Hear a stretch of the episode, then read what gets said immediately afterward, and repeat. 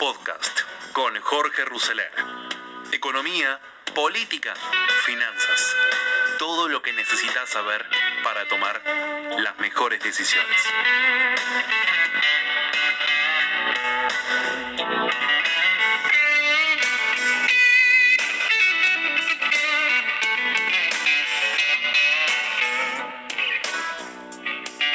Que usted planteaba respecto de que no está colapsado el sistema de salud. Sin embargo, Sergio Berni, le voy a leer textualmente para no equivocarme. La capital está absolutamente colapsada. Hay que cerrar todo por tres semanas. Eso dijo Sergio Berni hoy por radio, ¿no? Bueno, nos ha pasado todo el año pasado, ¿no? Y yo me he cansado de decir que a mí yo me dedico solamente a, comentar las cuestiones de la ciudad de Buenos Aires porque es de las que soy responsable y además tengo que dar fe a la ciudadanía de lo que estoy haciendo, pero además es de lo que más sé. Eh, y, y, la segunda cosa que he dicho todo el año pasado, que lo vuelvo a repetir en este momento, que se vuelve a dar un fenómeno similar, es que no gasto un minuto de mi tiempo y mi energía en contestar planteos de, de, índole política o que desvían el foco de lo que hay que hacer, que es cuidarse de la de cuidar a la gente, cuidarla, estar con ellos y acompañarla en este momento tan difícil.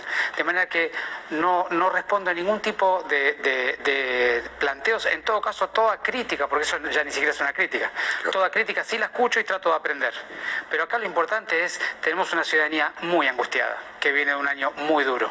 No es momento de agregarle angustia por mecanismos o con objetivos diferentes. Bueno. Y hay que concentrarse muy bien en ser parte del cuidado de la ciudadanía. Hay algo mucho peor y en este caso acusan seriamente a quien es su jefe, su jefe en la ciudad, que es Horacio Rodríguez Larreta. Quiero compartir lo que ha dicho la diputada Fernanda Vallejo por dos motivos. Primero porque es gravísimo lo que ha dicho la diputada Fernanda Vallejo respecto de Horacio Rodríguez Larreta. Ha dicho que tiene actitudes criminales. Me parece que han este, superado claramente un límite en ese sentido, pero bueno, la, ciudadanía se tomará este, sus propias conclusiones. Pero le quiero preguntar al doctor, porque eh, primero podemos escucharla, ¿eh? para que no crean mi palabra y para que escuchen la palabra de la diputada Fernanda Vallejo, que en general cuando habla lo hace casi como vocera de Cristina Fernández de Kirchner si vos me preguntás a mí, eh, hay que avanzar de todas maneras, independientemente de que haya algunos gobernadores que tengan este tipo de actitudes criminales como la que vemos en la reta todo el tiempo, porque lamentablemente atentan contra la propia convivencia democrática. Llega un momento en que no se puede ya este, consensuar con gente a la que realmente le importa nada la salud pública y la vida de nuestros compatriotas. Epa, le importa nada la salud pública y la vida de nuestros compatriotas y actitudes criminales. A mí me parece que también ya es este, un ataque a la propia actividad que desarrollan en el ministerio. Claro. ¿no? Sí, es un poco más de lo mismo de lo que veníamos hablando. ¿no? A mí no me gusta defender eh, mi, mi, gestión, sino a mí me gusta dar explicaciones de mi gestión. Toda vez que me lo pregunten y con cualquier mirada que tenga la persona que me lo pregunte. De manera que yo contesto todas las preguntas sobre mi gestión, pero este tipo de planteos no. Yo creo que para esto lo que uno tiene que hacer es silencio porque uno es un funcionario y tiene que ocupar de cuidar a la gente, y luego la ciudadanía tiene que observar lo que ocurrió en cada momento de todo este periodo tan duro y elegir a sus mejores gobernantes. Eh, doctor Quiroz, eh, ¿sirve mantener las ventanillas abiertas en el transporte público? Decididamente debe ser así. Debe ser así. Debe ser así. Que adhiere esa medida. No solamente adhiero, sino está sobradamente demostrado que es lo que corresponde. Yo siempre digo algo que la gente a lo mejor no se da cuenta. Cuando vos estás en transporte privado, también, no si vas con tu conviviente, claro. pero muy frecuente que, que, vayas en un auto con personas que no convivís, que los pasas a buscar, que los lleves. Hay que, trabajo, hay que bajar las cuatro ventanillas. Es la ventila este es un virus que te contagia por la gotita bala, la que sale de la boca y te llega a metro sí. y medio, pero si vos estás en un lugar muy pequeño, eh, como es un auto, como es un colectivo, donde hay mucha gente ventilando, entrando y sacando el aire que está, se contamina el aire y el aire puede tener cantidades de virus importantes y contaminar a mucha gente. Así que es muy importante viajar con todo lo que se pueda abierto en el transporte público y en el privado. Claro, estamos viendo cómo se está viajando hoy en estos últimos días, que es un verdadero desastre en los trenes. Eh, obviamente no tiene que ver con su jurisdicción, o en una parte sí. Esto hay que, hay que generar algún tipo de solución. Y mucha gente dice, en lugar de poner menos este, vagones, poner más para que haya más. Pero bueno, la idea es tratar de desincentivar que la gente. No, viaje. sí, digamos, son las dos cosas. ¿no? Yo creo que, bueno, esto es, eh, justamente el tren es, es, jurisdicción nacional, pero claro. to, de, todos tenemos alguna jurisdicción sobre algún transporte público. Nosotros nosotros tenemos los subtes, algunos colectivos locales, hay otros que son interjurisdiccionales, pero allí tenemos que hacer todos el esfuerzo de, primero, poner la mayor cantidad de servicios posible, como decías, Alfredo, para que la gente, segundo, ordenar un poco el movimiento de la ciudadanía para que no estén todos en el mismo horario. Nosotros acabamos de llevar todos los comercios a abrir a las 10 de la mañana para justamente disminuir el, horario pico. Lo tercero es controlar el cumplimiento. Y, lo, y el cuarto es cada uno de nosotros. Es tomar la decisión en un momento, llegar tarde a tu trabajo y en todo caso que el empleador sea responsable de no ponerte ninguna punición. porque para algo somos una sociedad. Que el empleador pueda comprender que el empleado va a llegar un poco más tarde hoy porque tomó la decisión autónoma de no subirse a un tren en estas condiciones y esperar el próximo. Y de eso se trata esto. Es, todos tenemos que hacer algo. El Estado tiene que regular, tiene que dar servicios, tiene que acompañar, tiene que cuidar, tiene que controlar y luego los ciudadanos también tenemos que aportar algo. Todos juntos. Es la manera de pasar esto. Ahora, Fernán Quiroz, en el inicio de este podcast de hoy, de miércoles 14 de abril del 2021, haciendo referencia acá en este reportaje con Alfredo Leuco sobre la situación del transporte y bueno, intentando contestar u omitiendo las críticas que veladamente eh, se hacen sobre desde el gobierno nacional o desde el gobierno de la provincia de Buenos Aires sobre la gestión eh, sanitaria de eh, Fernán Quirós. En el final de una larga jornada de consultas de anoche, de la que el presidente participó vía telefónica, Carla Bisotti pensó y discutió el discurso con el jefe de gabinete Santiago Cafiero y varios de sus asesores de prensa que la acompañan desde que asumió desde, como ministra de Salud. Es el mensaje más difícil que me toca dar, dijo Ibisotti, una mezcla de dramatismo y resignación en el inicio de los 16 minutos de un monólogo que sirvieron de puntapié inicial para la conferencia de prensa matutina en La Rosada, acorralada por el avance irrefrenable de los casos de coronavirus con peligrosas nuevas cepas ya circulando sin anuncio de llegada de nuevas vacunas, la ministra utilizó las anotaciones que tenía escritas en un papel para apelar de manera directa a la reflexión de la ciudadanía, único camino para evitar que llegue el límite del sistema de salud. La gran sombra que se cierne sobre el gobierno del frente de todo en el horizonte cercano. La estrategia comunicacional acordada se centró en una premisa, no culpar a la gente por la premiante situación sanitaria y mostrar a la ministra como lo que es, empática, empoderada y trabajadora, según lo definió un funcionario.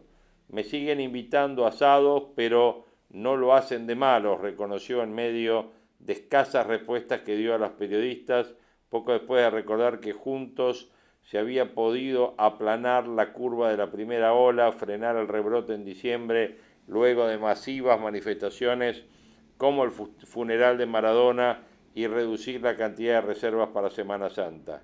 Luego de repetir la apelación a los cuidados personales y reclamar la cancelación de actividades recreativas, fueron más fuertes que de costumbre, apelando incluso al uso del barbijo también dentro de cada hogar Bisotti apuntó a los distintos actores que podrían ayudar y mucho a frenar la estampida de contagios.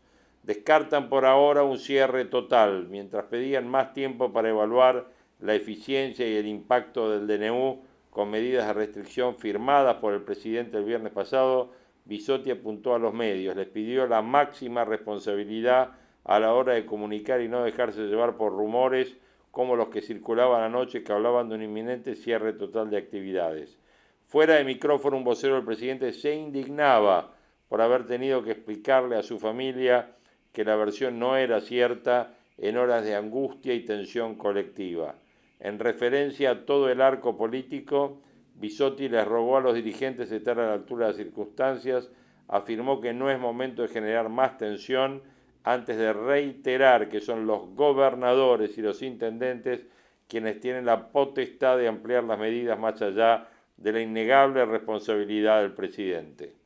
Necesitamos llegar a quienes están enojados, incluso a quienes no creen en el virus, dijo en apelación directa a los escépticos. la referencia final de Bisotti a la consulta con autoridades sanitarias de Chile, Bolivia e Israel para conocer sus experiencias, trajo a la sala de periodistas una palabra tabú, confinamiento.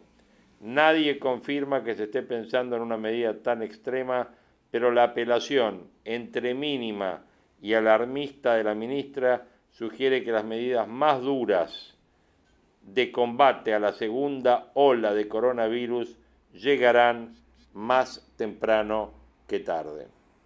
Otro de los temas que sin duda está causando preocupación es el conflicto que existe entre el personal sanitario de Neuquén y el gobierno provincial que desembocó en un bloqueo de los trabajadores de la salud a la ruta que conduce a Vaca Muerta. El piquete afecta ya la producción en el yacimiento. Puede ser que el país se quede sin gas. El yacimiento de Vaca Muerta es una de las mayores reservas de petróleo no convencional y el abastecimiento futuro de combustible y gas e implica el riesgo para el equilibrio de las cuentas del gobierno nacional el kirchnerismo duro está alimentando este conflicto para limar el poder del Frente Popular Neuquino? Carlos Pañi, en el noticiero de Telenoche, junto con Leuco y con eh, Liliana Geuna, hacía este comentario en particular. Muy bien, y con esta imagen y con esta información que nos aporta Paula Bernini llega el análisis sobre este que es uno de los temas más importantes del momento, como todos los martes por supuesto, Carlos Pani y ¿podemos ahogarnos en un vaso de agua? Buenas noches. Claro, es algo parecido a eso, Diego. ¿Por qué? Eh, porque si uno mira lo que está pasando en esas rutas y lo mira con cierto detenimiento, va a haber un mapa completo de muchos problemas del país hay lugares, instituciones, grupos que por razones históricas de golpe se vuelven muy relevantes. Bueno, con la provincia de Neuquén, desde hace unos años pasa eso. ¿Por qué? Porque en la provincia de Neuquén está el corazón energético de la Argentina que se llama Vaca Muerta. Es un gran yacimiento de petróleo y gas que abastece a prácticamente toda la, matriz energética del país, lo que tiene que ver no solo con el consumo domiciliario de las familias, sino también a la industria. Es decir, estamos hablando de un lugar clave. Por eso esta falta del Estado en esas rutas es tan irresponsable. ¿Qué pasó en Neuquén? Pasó que hay un conflicto, nada menos que en medio de la pandemia, entre el personal de salud de la provincia y el gobierno de la provincia. El personal de salud se siente mal representado por la Asociación de Trabajadores del Estado, que es la que representa la mayor cantidad de empleados públicos de Neuquén, que son muchísimos. Sobre ese conflicto que empiezan a, manifestarse en cortes de ruta se suman otros actores. Empleados de empresas cerradas, los mapuches, mapuches de organizaciones muy ideologizadas, Neuquén es una provincia con muchos actores sindicales, pueblos originarios muy radicalizados de izquierda, con conexiones con organizaciones similares de Chile, etc. ¿Qué hace el gobierno? Si el gobierno de Neuquén apenas negocia, fíjense que el gobernador no aparece, hay versiones muy fidedignas de que el gobernador en este momento estaría acá en la ciudad de Buenos Aires. Mientras tanto se va prolongando un corte de rutas, de todas las rutas de Neuquén, a lo largo de siete días. ¿Qué efecto produce eso? No solamente produce un colapso logístico por esos camiones que acabamos de ver en las colas, sino que además no es que se, se interrumpe hoy la producción, la tarea en vaca muerta es un tipo de producción de hidrocarburos que es muy parecida a la minería, requiere de mucho trabajo, mucha tecnología, todo eso hoy está detenido. ¿Por qué? Porque no llegan las máquinas, no llegan los insumos, no se puede trabajar. ¿Cuándo nos vamos a dar cuenta de esto que está pasando hoy? A mediados de mayo, cuando el gas que hay que empezar a producir hoy, a trabajar para producirlo, no esté. ¿Qué significa que no haya gas a mediados de mayo, además de la falta del gas? Que va a haber que comprarlo ¿Qué significa eso? Más impacto sobre las reservas del Banco Central. Se calcula que por cada cinco días de corte son 25 millones de dólares que sale un barco y medio de gas licuado que hay que comprar. ¿Qué otra dimensión tiene este problema? Un gobierno asfixiado por la falta de dólares no puede exportar el petróleo que se produce en Vaca Muerta. Ahora, sobre este conflicto, lo que es obvio y por eso el gobierno de Neuquén no aparece y por eso no aparece la policía de Neuquén, hay un grado extraordinario de politización. Fíjense qué curioso esto, están los camioneros parados ahí, pero Pablo Moyano sale a adherir con el corte, no con sus representados los camioneros. Hay sectores del frente de todos activando detrás de este conflicto en Neuquén para voltear o por lo menos acorralar al, al gobierno del Movimiento Popular Neuquino en víspera de elecciones. El secretario de Energía que tendría que estar tratando de o interesándose en resolver este conflicto es de Neuquén. Es el exdiputado Darío Martínez del Frente de Todos de Neuquén. El gobierno, el gobernador, ¿qué le dice a sus amigos? No me quiero involucrar en el tema, que lo bloquea, que le genera un incendio en la provincia porque tengo miedo de que me tiren un muerto. Y el gobierno nacional mira para otro lado, porque esto hay que decirlo, este conflicto en Neuquén se resuelve de una sola manera, que es mandando la gendarmería. No hay policía provincial que ya lo pueda manejar en cortes de ruta. Ahora, claro, puesto frente al espejo de la inseguridad o de un conflicto como este, el gobierno no tiene una receta. El gobierno de Alberto Fernández no sabe de sí mismo si es Sergio Berni o es la ministra Sabina Federic.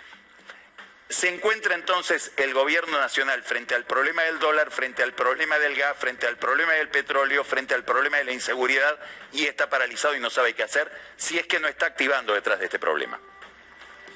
Muchas gracias, Carlos. La compleja miserabilidad en la que puede entrar la política, ¿no? Porque estamos hablando de un conflicto, lo ves ahí, es un conflicto originalmente vinculado a un reclamo por el personal de salud, que son los esenciales más imprescindibles de este momento, mezclado, como lo dijiste vos recién, con toda la conjunción de la miseria que puede llegar a ser la política cuando se trata esto, de ventajas, de mezquindades y operaciones. Tengo miedo de que me tiren un muerto, me dijiste vos recién, Carlos, lo dijo el gobernador, en off supongo, pero relacionándose con meterse en esta protesta puede ser meterse en un conflicto que va mucho más allá del reclamo de salud.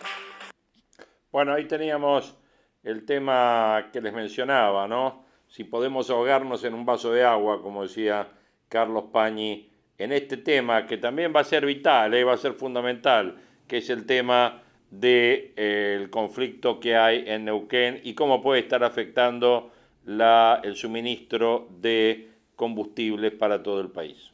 Dentro de los temas económicos podemos mencionar que por este tema de los piquetes en Neuquén, en Vaca Muerta ya estiman pérdidas de 10 millones de dólares en seis días. El Bitcoin hoy volvió a batir su récord, se acerca a 65 mil dólares de la mano de la salida a bolsa de una de las mayores plataformas de criptomonedas hacemos referencia a que el token más utilizado superó los 64.800 dólares durante algunos momentos esta mañana. Hoy empieza a cotizar el Wall Street Coinbase, que es una de las mayores exchange de cripto que empieza a cotizar obviamente en Wall Street. El Bitcoin avanza un nuevo máximo histórico de la mano de la euforia que se apoderó del universo de las criptomonedas antes de la salida a la bolsa de Coinbase Global esta semana. El token subió 2,14% durante la rueda de hoy, superando el máximo anterior anotado en, en el mes de marzo. La marcha imparable de la criptomoneda arrastró también a acciones expuestas al mismo como el Riot Blockchain y el Marathon Digital Holdings, que también avanzaron en las negociaciones previas a la apertura en el mercado de Estados Unidos. El sentimiento alcista de los inversores creyentes en la criptomoneda se afianzaba a medida que una creciente lista de compañías adopta el Bitcoin, pese a que los escépticos siguen dudando de la durabilidad de su auge. En una de las señales más potentes de la aceptación de criptomoneda por parte de Wall Street, Coinbase sale hoy a la bolsa en el Nasdaq con una valoración de 100 mil millones de dólares. Coinbase es una plataforma digital que funciona como plaza de compra y venta de criptomonedas, billetera digital y ecosistema de pagos tanto con bitcoins como con otros criptoactivos. La plataforma tiene su sede en San Francisco y fue fundada en, el 2012 por Brian Armstrong. Uno de sus principales inversores ha sido el BBVA con su programa BBVA Ventures y en julio del 2019 aseguraron tener 30 millones de usuarios en su plataforma. Bueno, esa es otra de las noticias del día en la economía. Crece el escándalo por el robo de vacas del siglo. La justicia encontró más animales robados en el campo de José Alperovich. Cayó 26% el consumo en supermercados en marzo y advierten que seguirá en baja a lo largo del primer semestre del año. Una nueva cuarentena puede poner en riesgo la paz cambiaria antes de las elecciones. Alberto Fernández no dudó en el 2020 en determinar una estricta cuarentena que alternó periodos de mayor dureza y flexibilidad en los 250 días que duró. Pero ahora tiene enormes dudas de ir a una medida parecida, básicamente por los enormes costos que traería desde el punto de vista social y económico. El mayor peligro de corto plazo es la necesidad de emitir pesos para socorrer a los sectores en crisis y que esto tenga un fuerte impacto en el dólar y por lo tanto una mayor presión inflacionaria. Cierres de actividad focalizados y puntuales permitirían un manejo mucho más digerible desde el punto de vista de las finanzas públicas. La medida principal discutida por el equipo económico es reforzar los Repro 2, es decir, los planes para pagar parte de los eh, salarios a las empresas en crisis. El ministro de Trabajo ya adelantó que para los sectores críticos el pago mensual pasa de 12.000 a 18.000 pesos. En febrero fueron 4.000 millones destinados allí y la cifra crecerá luego de los límites anunciados para la actividad nocturna. Pero obviamente nada muy significativo desde el punto de vista del déficit fiscal. Una nueva cuarentena, aun cuando no tenga una duración tan extensa, tendría efectos muy fuertes sobre el rojo de las cuentas públicas y obligaría a una gran emisión de pesos adicionales. Las preocupaciones del equipo económico son múltiples.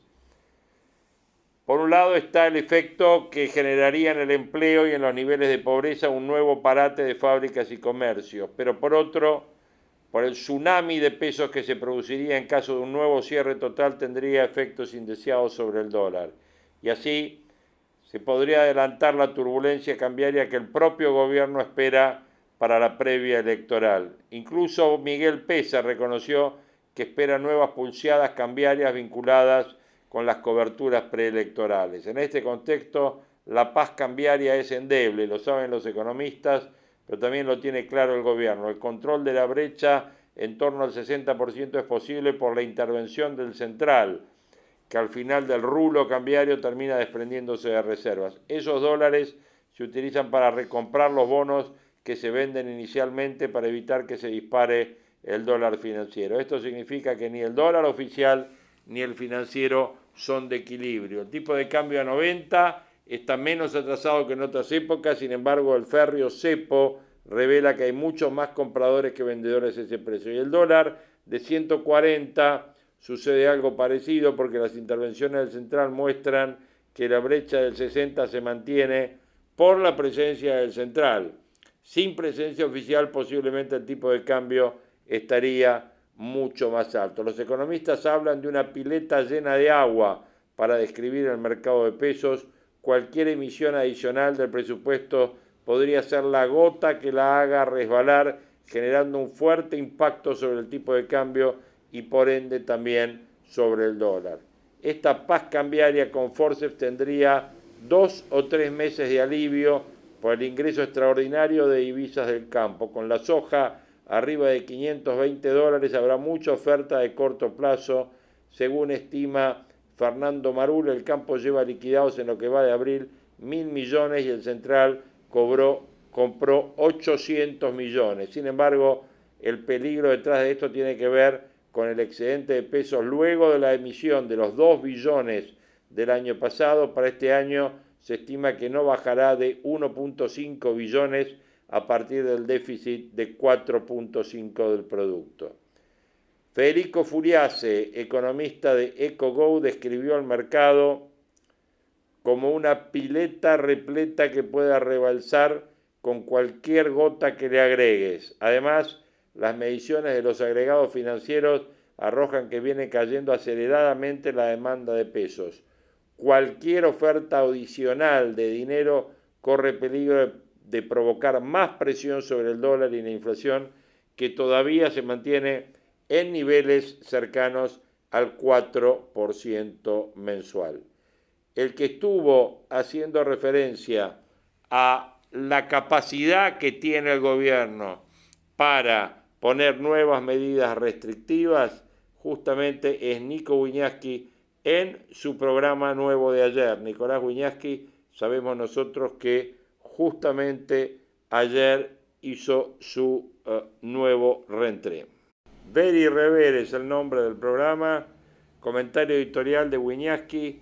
Se preguntan, ¿tiene la idoneidad ética para decirnos qué hacer cuando en pandemia quizás hicieron negocios? Lo escuchamos. Como les decía antes en la promo, de, en la promoción del programa, yo voy a tratar de ser lo más sincero y brutal con ustedes como eh, trato de hacerlo siempre para quienes me siguen y me conocen. La Argentina está entrando en este año en una crisis que tal vez sea la más grande y profunda que eh, conozca mi generación u otras generaciones.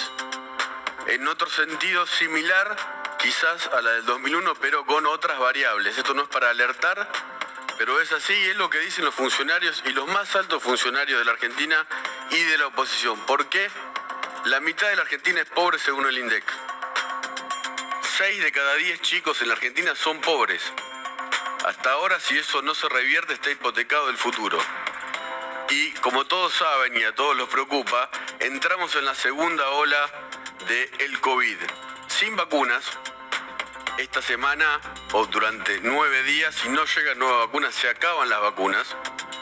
Sin sistema de salud más robusto que el del año pasado o un poco más robusto porque el nivel de contagios hizo que en muchos eh, municipios, distritos, en la provincia de Buenos Aires, según dicen sus propias autoridades, esté al límite, sin las vacunas, obviamente con una crisis económica que no frena por el aislamiento de el año pasado y tal vez por nuevas restricciones y con un gobierno que sabemos que se equivocó en muchísimas cosas, que hace enojar en muchas cosas, eh, como decía eh, el otro día en Tenis Central y lo vuelvo a repetir, a ver, ¿el vacunatorio VIP existió? Sí. ¿Vamos a seguir informando sobre eso? Sí.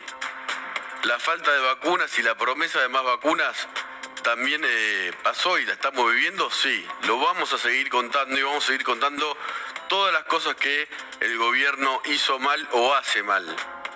Pero me parece que ante esta situación, que es realmente inédita, una situación sanitaria crítica en el mundo y económica en la Argentina única, donde además Argentina es única en crisis económicas, me parece que ya todo lo que hizo el gobierno mal, que es inadmisible, intolerable y lo vamos a seguir contando y vamos a eh, contar las novedades, incluso en este programa hay alguna variable sobre ese tema.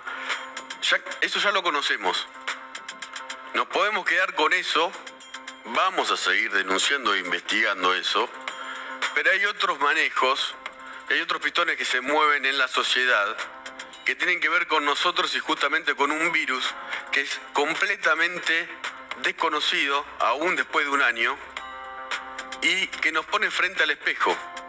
Por eso hablaba del gobierno y las autoridades sanitarias y los errores y todo lo que está pasando y además más allá del COVID en la política tenemos que ser sinceros, y esto es una opinión personal, nosotros como parte de la sociedad, respecto a cuidarnos. ¿Qué vamos a hacer? ¿Vamos a quejarnos por posibles medidas restrictivas que muy probablemente lleguen? ¿O vamos a tratar por lo menos en este momento de, por ejemplo, cumplir las medidas que están ahora en diferentes distritos o a nivel nacional ya implementadas? ¿Vamos a tener reuniones sociales? vamos a eh, no cuidarnos con el barbijo, con la distancia social. Yo sé que la gran mayoría de la gente esto lo hizo. Y que la gran mayoría de la gente obviamente sufrió muchísimo. Y que la gran mayoría de la gente no tiene por qué tener el deber de tratar de frenar que no colapse un sistema de salud, que eh, se enfrenta una pandemia sin vacunas, pero lamentablemente es la realidad que nos tocó. Y esto no le quita ninguna responsabilidad a las autoridades nacionales, provinciales y a todos los errores y horrores que cometieron o se fueron diciendo durante eh, ya este año y durante los últimos meses también. Hay gente obviamente que se quedó sin eh, su negocio de toda la vida, gente que eh, dejó de ser de clase media, gente que entró en la pobreza.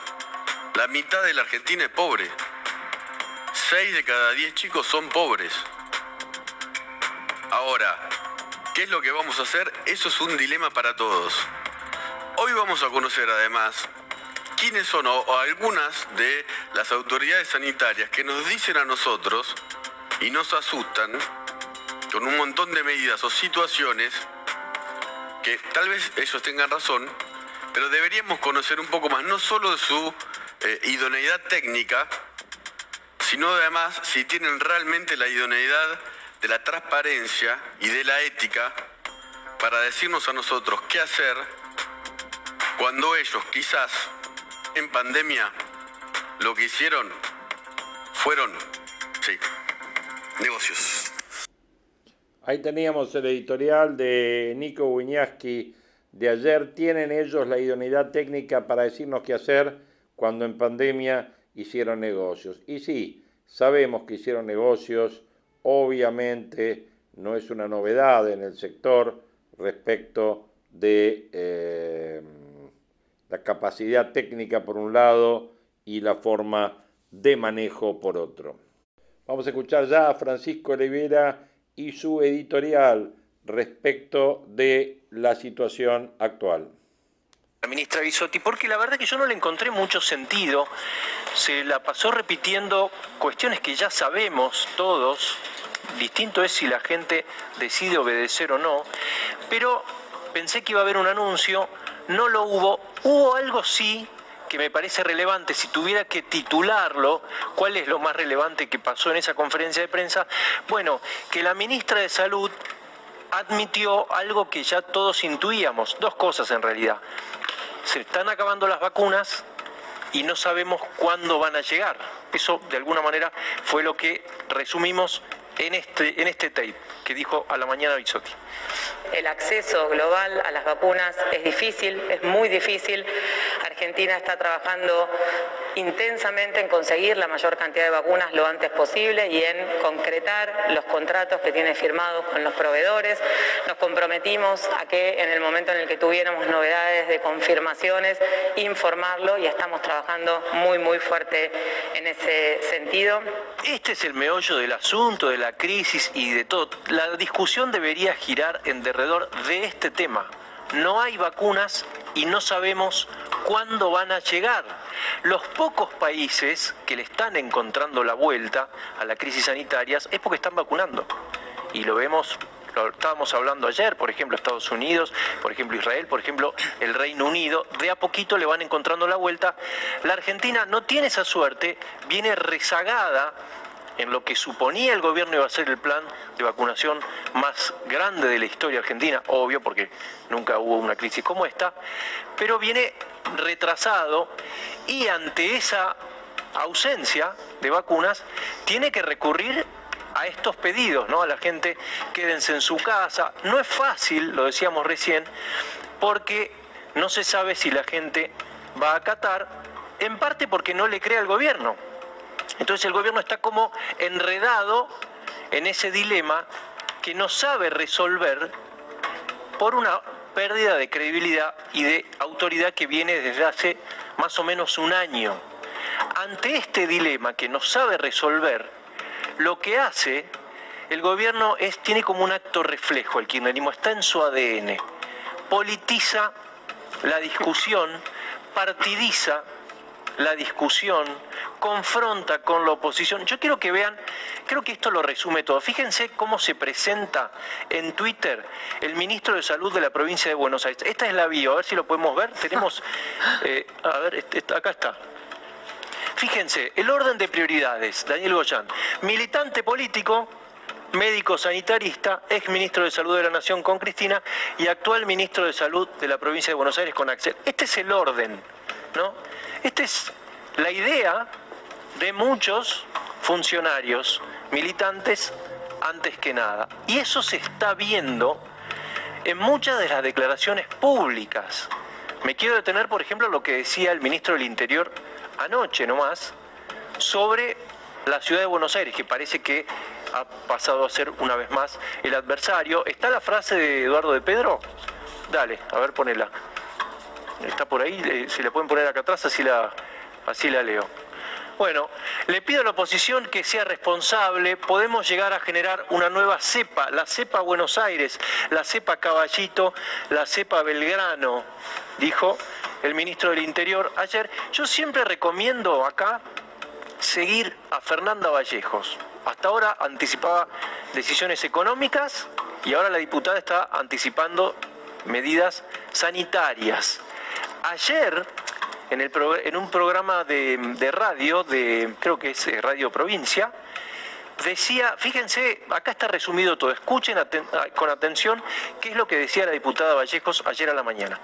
Eh, hoy lo que vemos es que, eh, bueno, ya sabemos, eh, la ciudad de Buenos Aires, pensando en la zona del AMBA, que es la más crítica, entre todas las regiones, obviamente no tiene este, predisposición para, para cuidar a la ciudadanía, para, para, cuidar a los porteños y, las porteñas y lamentablemente en esa actitud no solo pone en riesgo la salud y la vida de los porteños y las porteñas Rodríguez Larreta, sino que pone en riesgo la salud y la vida de todos los habitantes eh, de la zona del AMBA porque sabemos que es una unidad indisoluble y que lo que pasa de un lado de la General Paz tiene repercusión del otro lado y viceversa.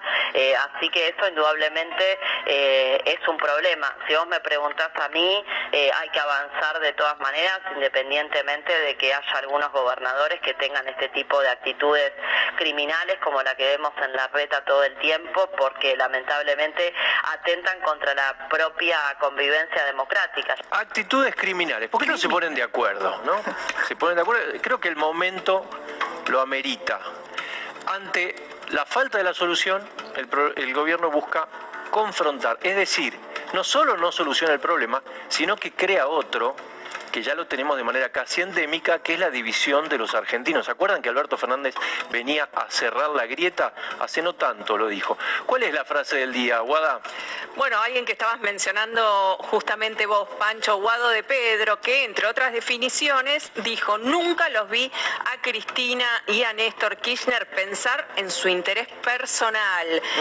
Contrasta con la percepción que tienen muchos, ¿no? Ayer comentábamos cómo Cristina no, eh, no tuitea, no sube a sus redes sociales, no hace ninguna declaración nunca sobre situaciones de, eh, de crisis, ¿no? Como en este caso la crisis sanitaria por el coronavirus, en otros casos, en otros momentos de alguna situación de conmoción, inundaciones, etcétera. Nunca aparece en esas eh, situaciones y sí siempre postea y tuitea sobre sus causas judiciales. O sea que la percepción de la gente dista mucho de lo que dice Guado de Pedro quien la definió a Cristina como alguien muy comprometido por el desarrollo de la nación, el desarrollo económico del país. Dice que armó una plataforma política para ganar elecciones. Ahí podríamos preguntarle si esta coalición electoral después funciona como coalición de gobierno, ¿no? Porque no son lo mismo y ahí es donde quizás se encuentran los principales problemas. Y también dijo que eh, a nadie le gusta tomar medidas, que cuidar la salud de los argentinos es responsabilidad de todos, incluyendo de los medios de comunicación. Y esto de a nadie le gusta tomar medidas es obviamente un tiro por elevación a los gobernadores y a los intendentes. Bueno, vamos a hablar con un infectólogo a ver si nos puede arrojar algo de luz ¿eh? entre tanta nebulosa. Eh, doctor Pisi, gracias por atendernos. ¿Qué tal? Buen día, ¿cómo están ustedes? Francisco, Guadalupe, el gusto de escucharlos y verlos. Doctor, una pregunta que en realidad es, no sé si tanto para un infectólogo como para un sociólogo, ¿no? Si cerráramos por 10 días, como están diciendo algunos intendentes, eh, ¿cree que la gente acataría primero y cree además que esto puede servir para ralentizar el crecimiento en los contagios?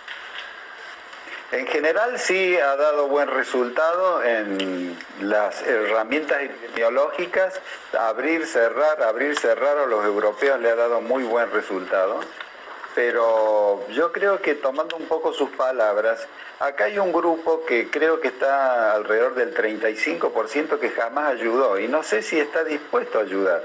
Aunque ahora hay una nueva, una nueva situación que es la que ataca a los jóvenes. Las 12 variables estas que están transcurriendo por el país, fundamentalmente son cuatro, pero las dos, que serían la inglesa y la de Manaos, eh, ya están ocasionando internaciones de jóvenes, lo hemos visto en las terapias, cosa que antes era excepcional. O sea, son dos, a ver, quiero dividir, son dos, dos problemas que dice. Primero, ese 35% es la gente que no está dispuesta a encerrarse ni a cumplir las medidas, eso dice. Claro, el 25% del 35S son los jóvenes indolentes, indisciplinados que jamás eh, hicieron nada, al contrario. Eh, los de las fiestas clandestinas, los que te desafían en la calle cuando vos le decís, por ejemplo, que se pongan el barbijo. ¿A usted le pasa eso que le dice pónganse el barbijo cuando.? Absolutamente. Mire, le voy a contar una anécdota de un hombre calmo, eh, realmente sobrio y moderado, el profesor Axel Thomas, eh, el investigador principal del Centro de Enfermedades Tropicales, que le dijo a un joven que por favor que usara el barbijo, que eran situaciones delicadas. Lo escupió, Francisco. Uh en la calle. Bueno, o sea, eh, esa es la sociedad que tenemos, o sea, esa es la sociedad de todos los que no estudian, de todos los que no se han culturizado, de todos aquellos que en este momento hay tantos millones que ni trabajan, ni estudian, ni mucho menos. Entonces, evidentemente es muy difícil, con, con esa gente es muy difícil. Por eso yo le digo, puede ser de que de pronto cambien de actitud al saber de que están siendo agredidos por esta, estas nuevas variables. ¿Qué les está pegando a ellos? claro, y el otro 10% es el de de los duros que queman barbijos, que trajeron el sarampión de nuevo por no vacunarse después de 30 años, mm. los que desenchufan heladeras, los que brindan por la muerte esquiando en Chapelco, burlándose del resto. Bueno, esos también son duros. Pero ¿sabe qué, Francisco? Cuando tienen un problema, hay un hijo enfermo, ellos enfermos, la esposa enferma, acuden presurosos y exigentes por la mejor cama y los mejores profesores. Claro. Sí, doctor, el, gobierno un poco tiene eh, ese argumento de que esa, esa gente cuando se empiece a asustar porque cada vez va a tener más casos cercanos, en algún momento van a tomar conciencia. ¿Usted cree que esto puede ocurrir? Sí, pero yo creo que también tiene que tomar conciencia los padres. Usted sabe que se hizo la trazabilidad de las fiestas clandestinas, se publicó el trabajo y se la siguió de punta a punta. La mayoría son personas que carecen de dinero, o sea, son dependientes del padre económicamente. El padre le da plata para que vaya a la fiesta el chico busca el virus, vuelve a la casa, cierra la puerta y tira la bomba adentro. Ahora usted me dirá, bueno, pero hay nada más que el padre y los hermanos. No. El último censo dice, el déficit habitacional es tan marcado que muchos hogares y muchos matrimonios viven o con los suegros, o con los padres, o con los abuelos. Entonces, es mucho más complicado. mucho ¿eh? más complicado. hay que, las fiestas clandestinas hay que de una u otra manera controlarlas. Doctor, está entonces está probado que lo que más contagia son las reuniones sociales más que el transporte, por ejemplo. Clandestina o no clandestina, pero sí son, evidentemente. Más, que el transporte. No hay, no hay ninguna duda. Y, y, no le peguen a la escuela porque la escuela, el índice que nos ha dado es, es realmente insignificante. Están trabajando formidablemente bien. Con decirle, le voy a dar una curiosidad que nos preocupó en su momento y empezamos a hablar con los directores por la gente que se abigarraba en la puerta para esperar a los niños, a ver si me entienden, los padres que iban antes, una hora antes, impedían el normal tránsito vehicular, charlaban y demás, entonces te decirle, por favor, caminen, vengan a horario y demás, porque es más peligroso lo que usted está haciendo afuera que lo que sucede adentro. ¿Y está de acuerdo con, lo que dijo, perdón, con lo que dijo Guado de Pedro sobre eh, que puede haber una cepa que en realidad eh, tengo entendido que el término correcto es variante de virus, pero muchas variantes, no una variante argentina, sino una variante caballito, una variante belgrano. Mire, a ver si yo puedo explicárselo a esto resumiéndole mil hojas, pero de una manera simple para que la gente interprete. A ver, cuando usted le permite al virus entrar en su organismo, el virus tiene como objetivo dividirse rápida y proficuamente. En el acto de la división rápida y proficua es como que se saca foto, de uno salen dos, de dos y así sucesivamente. Pero en esa sacada de fotos, acá viene el secreto, hay algunas fotos que son, diríamos, imperfectas. Eso es una mutación. En vez de venir la fotografía idéntica al virus que estaba alojado en ese organismo, por esa rapidez en la replicación, no es perfecta y sale con alguna falla. Esa es una modificación o lo que usted conoce como mutación. Y puede ser que la mutación sea menos agresiva, pero hemos tenido la mala suerte de que las que han salido han sido mutaciones más agresivas. Entonces la pregunta sería, ¿puede haber una mutación si yo permito que exista y transcurre el virus en Buenos Aires de una manera exponencial? Claro que puede haber. Pero eso es el concepto de mutación. En este momento nosotros tenemos el desafío de cuatro, pero hay dos que nos tienen muy preocupados, que sería la inglesa y fundamentalmente la de Manaus, que el desastre que están haciendo en los países vecinos. Mira, nosotros tenemos exalumnos, nuestra universidad es la más antigua del país. Tenemos exalumnos en todos los países vecinos, las que dicen, profesor, esto es un espanto, cadáveres en las calles, eh, no tenemos camas, chicos de 21 años, 22 años mueren sin llegar ni siquiera a un dispensario. Y otra cosa que me gustaría explicarle, porque es, importante que la gente esté tranquila, es el tema de las vacunas chinas y es el tema de los coágulos de la vacuna. A ver, sí. Eh, eh, bueno, dígame cuál le agrada más y entro con la primera. El, de la trombosis, por sí, ejemplo. Le sumo, le sumo una información. Gamaley acaba de desmentir que la vacuna Sputnik genere trombosis pero eso es una realidad absoluta, lo sabemos de hace mucho tiempo y le voy a explicar por qué. Que yo creo que acá está el secreto y de paso le explico y está la contestación. Los rusos, cuando hicieron la vacuna, ya sea la del 2015 contra el ébola y la del 2015 contra el MERS, que es un coronavirus igual, hicieron una purificación perfecta de la vacuna. Purificación. Una purificación que constaba de cuatro fases. Dos fases por cromatografía y dos fases por tangencial, o sea, por, por una cuestión eh, de purificación tangencial. ¿Qué lograron con eso? Eliminar todos los restos, aunque sean insignificantes, imperceptibles, microscópicos, de restos de ADN. Al eliminar todos esos elementos, eliminan el riesgo de la, del coágulo porque esos son los elementos que estimulan los trombocitos. Es la razón por la que Sputnik no tuvo ningún caso, digamos. Claro. ¿No? Exacto, y entonces ahora hay un hecho que es muy solidario en el mundo, nunca visto, que la Gamaleya sale y dice, señores, ustedes que tienen vacunas parecidas a la nuestra, le damos nuestra técnica, se la brindamos, mandamos a donde ustedes quieran nuestros técnicos, o sea que ha sido un gesto muy interesante. ¿Y la otra? ¿Y las otras que generan, que tienen casos de, trombosis? Lo de la China, bueno, lo del tema No, no, perdón, eh, eh, las otras, la de AstraZeneca y la de Janssen. Bueno, casual, casualmente son, esto está, el problema está dado fundamentalmente en, en el tema de las vacunas a vectores. Entonces, eh, por eso eh, Gamaleya le ofrece a AstraZeneca y le ofrece a la gente de Johnson Johnson eh, esta, esta técnica para, para, purificar más.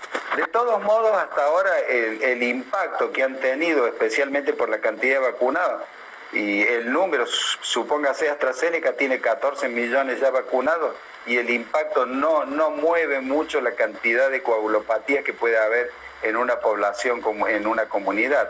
Pero de todos modos, para mí ha sido un gesto como catedrático, un gesto loable, desprendido que se ve muy pocas veces en esta época y fundamentalmente porque son países de ideologías absolutamente disímiles, ¿no? Claro. Bueno, y la de la China, el tema de la inmunidad, ¿no? Porque acá la discusión es si está bien, en el caso de la China, diferir Sinopharm, ¿no? Que es la que tenemos en el país.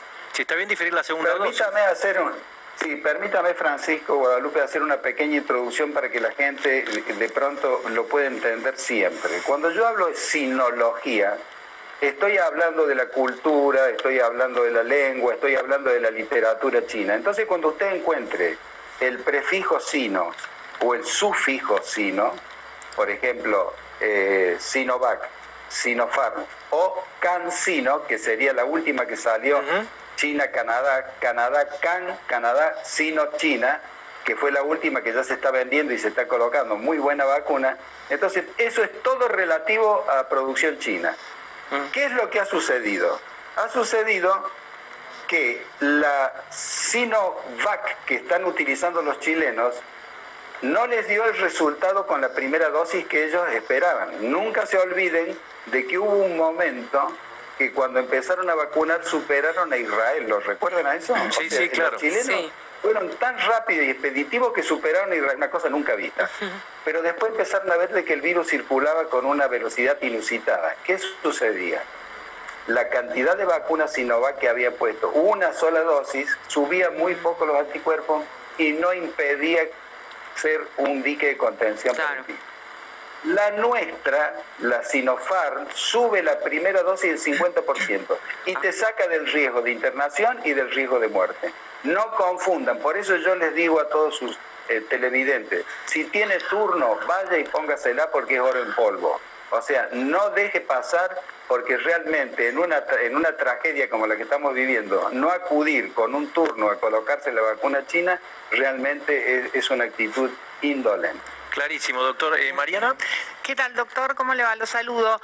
Hoy, hoy en Europa estaban diciendo que iban a dejar de lado estas vacunas como la Janssen o la de AstraZeneca. Justamente ellos tienen las que tienen que ver con el ARN mensajero, ¿no? Pfizer y Moderna.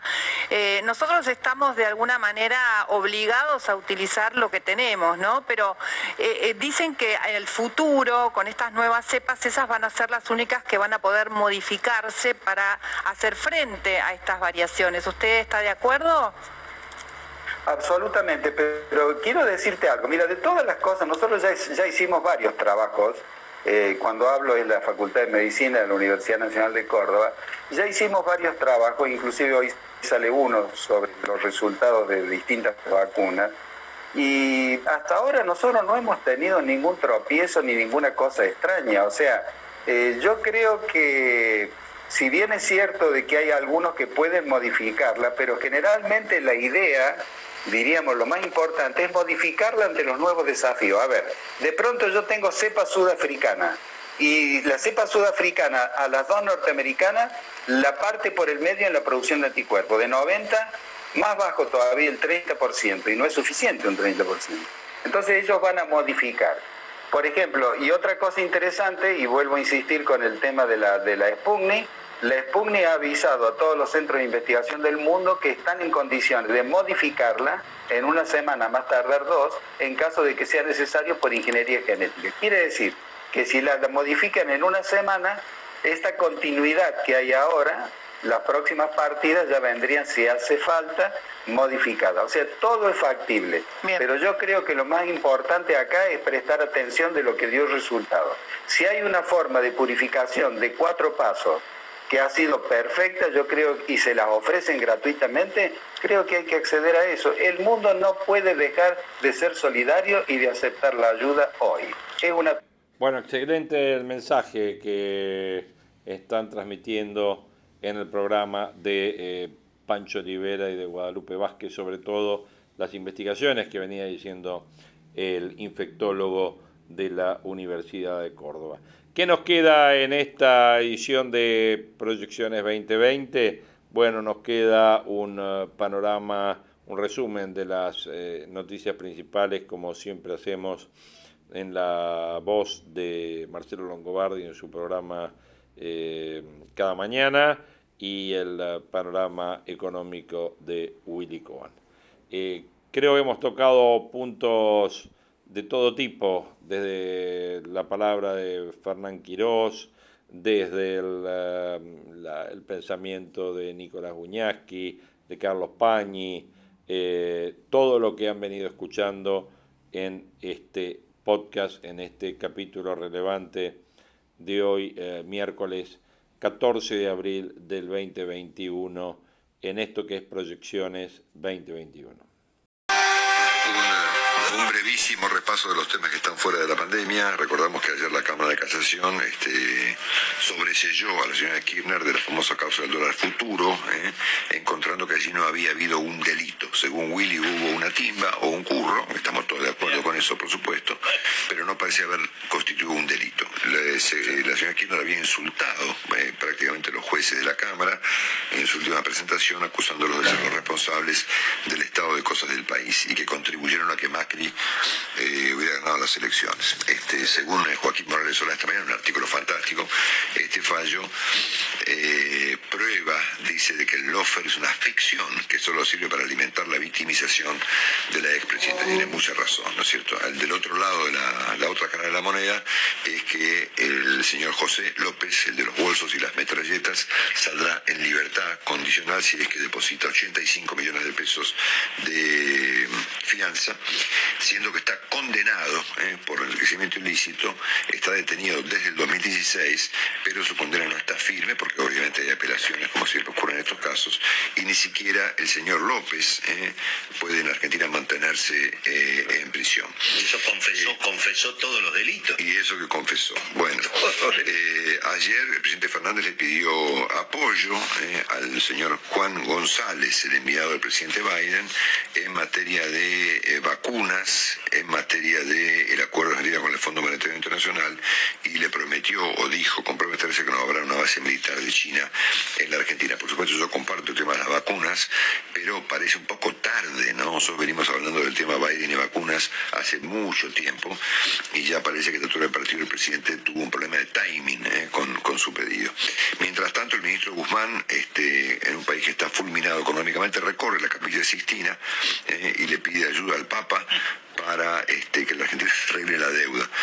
Eh, bueno, ojalá el Papa pueda oficiar este, alguna misa, digamos, este, con una vela, inclusive. Un milagro, gestionar. digamos, a San Pedro y compañía para que la Argentina pueda resolver su problema de deuda. Ayer gran cruce entre la UIA y el ministro Culfas eh, por la cantidad de restricciones, eh, regulaciones, informes, este, controles, amenazas que el gobierno ha puesto sobre la economía. El ministro Culfas habrá tenido dificultades para aplicar lo que él no resolvió, ¿no es cierto? Porque las medidas fueron adoptadas por su segunda, ¿eh? en esta idea que planteamos ayer de los dos gobiernos, ¿no? Bueno, vaca muerta paralizada por una protesta sindical, un tema muy serio, y en ese contexto fue atacada ayer por una patota eh, la planta de Radio Mitre de la provincia de Neuquén, de la compañía Prima Multimedios, que es la mm, de emitir Radio Mitre en la provincia de Neuquén. Destruyeron todos los equipos, ¿eh? una vergüenza. Bueno, y finalmente les cuento que eh, pese a las, este, a las resistencias que ha habido y demás, parece que la oposición, según cuenta Guillermo Clarín, estaría o aceptaría postergar las elecciones primarias eh, y por supuesto devolver las elecciones generales a cambio de que el gobierno se comprometa a que las elecciones primarias efectivamente se realicen, ¿no es cierto? Estas estamos viendo experimentos raros, ¿eh? experimentos rarísimos, toqueteando fechas electorales. ¿eh? Lo de las pasos me parece que no es tan relevante, pero toquetear en la fecha de las elecciones generales me parece muy, a mí me parece muy grave, ¿no? Y por el momento no encuentro explicación alguna para que esto deba suceder. Eh, bueno, les recuerdo que ayer, aunque vamos a ver enseguida los temas de la pandemia a nivel local, Ayer este, hubo en el mundo 760.000 contagios, pero un tercio de ellos ocurrió en un solo país, eh, que es la India, eh, que tuvo prácticamente 200.000 casos en un solo día. Argentina permanece en el puesto número 14, 13 del mundo. Y fíjense que China permanece en el puesto 93, eh, con prácticamente la mitad de los casos que hoy registra el Uruguay. ¿no? Dentro de poco, es más, dentro de pocos días seguramente Uruguay esté duplicando a China que permanece reportando 90.000 casos de coronavirus durante toda la pandemia. Bueno, por supuesto, el tema muy importante que planteó eh, Juan Dino, que es el tema de las vacunas. Eh, Pfizer anunció la aceleración de su producción al mismo tiempo que Janssen ha paralizado su distribución en Europa. Eh, esto es Johnson Johnson y esto se cruza con el conflicto con AstraZeneca. Por lo tanto, Europa, según nos contó Juan recién, va camino a utilizar solo vacunas que tengan eh, la tecnología del ARN mensajero. Esto es Pfizer y Moderna y alguna más que está en camino, creo que alguna alemana y alguna norteamericana más que utilizan la tecnología, obviamente, de de punta hoy, que es este, el, ARN mensajero. Eh, obviamente recién discutimos con el doctor en privado que la vacuna de, de Sputnik V, la vacuna rusa, no ha registrado estos problemas de coágulos y demás, y que la vacuna sirve, sin duda que sirve. El problema es que no hay. Entonces, algo que no hay no sirve, ¿no es cierto? Porque lo que importa de la vacuna es que que venga, ¿no es cierto? Y vamos a hablar del tema vacunas, obviamente, en unos minutos, cuando hagamos nuestro repaso editorial de esta mañana, en, eh, en pocos minutos más de vacunas a 300 millones de dosis ante mitad de año, que Moderna ha confirmado que su vacuna tiene una efectividad del 90% durante varios meses, y ha pasado algo muy importante en Europa, muy importante, que Juan me lo, ya me lo repitió un par de veces hoy, pero me gustaría que lo cuentes vos, dale.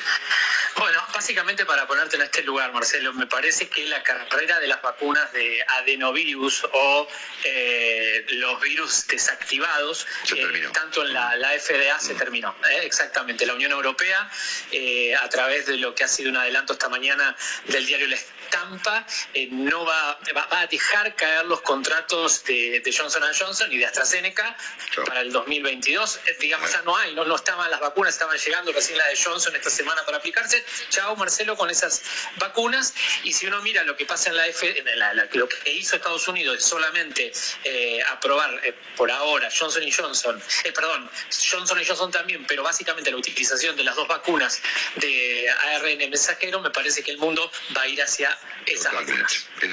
tal vez sea la noticia más relevante del día a nivel mundial, mira lo que te digo. Sí, puede, ser, Marcel, porque esto cambia obviamente el sentido de los planes de vacunación en, en gran parte del mundo. Sí, sí, obviamente el tema coágulos es el que está presente en, esta, en este giro que está pegando Europa esta mañana, ¿no? Sí, en el caso específico de Johnson Johnson sí, y en el caso de AstraZeneca además los incumplimientos reiterados que ha tenido eh, bueno, la Universidad de Oxford y la AstraZeneca con lo que ha sido la Unión Europea y la entrega y el plan que habían tenido en principio. Así que también se van a acelerar otro tipo de vacunas que están, digamos, desarrollándose aquí en la Unión Europea, pero de ARN mensajero, Marcelo. Evidentemente, esto que hablamos tantas veces y hace tanto tiempo, eh, de esta médica húngara que fue la que desarrolló y investigó investigó durante años esta historia, es lo que está pasando hoy. El mundo va hacia el ARN mensajero, las vacunas recontramodernas. ¿Eh?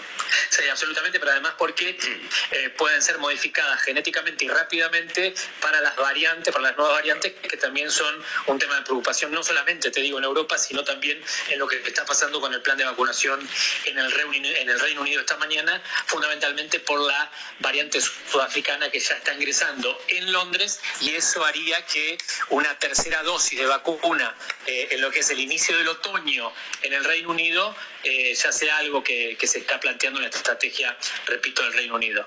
Bueno, pongámoslo así. La doctora que se llama Catalín Caricó, una bioquímica húngara, que fue la persona que trabajó durante años en esta idea del red mensajero, es de algún modo el personaje del día, puesto de esta manera, ¿no? Sí, sí, sí, absolutamente, Marcelo. Esa, es la persona, esa es la tecnología y me parece que por ahí va a ir la, la salida, si querés, de los planes de vacunación. Bueno, Juan, te agradezco mucho esta super noticia. Estamos en contacto mañana seguramente. Te mandamos todos un super abrazo y gracias por todo. Abrazo grande a todos. Chau, chau. Juan Dillon en París con una noticia muy importante sobre llovido, sobre llovido mojado, porque imagínate que si las únicas vacunas que caminan son finalmente las de Moderna y la de Pfizer, bueno, el escenario para la Argentina, desde luego que se complica, que se complica bastante más. Creo, Marcelo, que el espectáculo que vimos recién en eh, cabeza de la ministra Carla Bisotti, el mensaje que dio la ministra, me parece que lo que está mostrando, evidentemente, bueno, es una interna cada vez más abierta en el gobierno entre los sectores duros del kirchnerismo que están pidiendo un martillazo y una cuarentena extrema y lo que podríamos decir, Marcelo, lo que queda del ginesismo en el Ministerio de Salud, en este caso eh, en cabeza de Carla Bisotti, que se encargó primero de decir que el problema ahora lo tienen los gobernadores, es decir, que tanto la implementación de las medidas como los controles tienen que ir en cabeza de los gobernadores. Recordemos que Sergio Berni le advirtió a Axel Kisilov que la policía bonaerense no está en condiciones de hacer los controles, que 80% prácticamente no está vacunada. Así que obviamente hay un fastidio muy grande, particularmente en el gobierno de Axel Kisilov, contra las autoridades de salud de la nación. Y repito, me parece que lo que vimos recién de Carla Bisotti es una respuesta de eh, bueno, sectores del gobierno, el presidente Alberto Fernández y el ministro de Economía, Marcelo. Eh, recordemos que hoy el ministro de Economía fue recibido por el Papa Francisco. Las crónicas dicen que aprovechó para visitar nada menos que la capilla Sixtina. ¿m? Eh, fueron 45 minutos de charla con Francisco. Ay, Dios santo, qué manera de perder el tiempo, Dios y la vida. la puta madre, boludo, Ah, la capilla Sixtina. Basta, Willy, ¿sabes qué? Willy, no me cuentes más. Se me acabó la paciencia.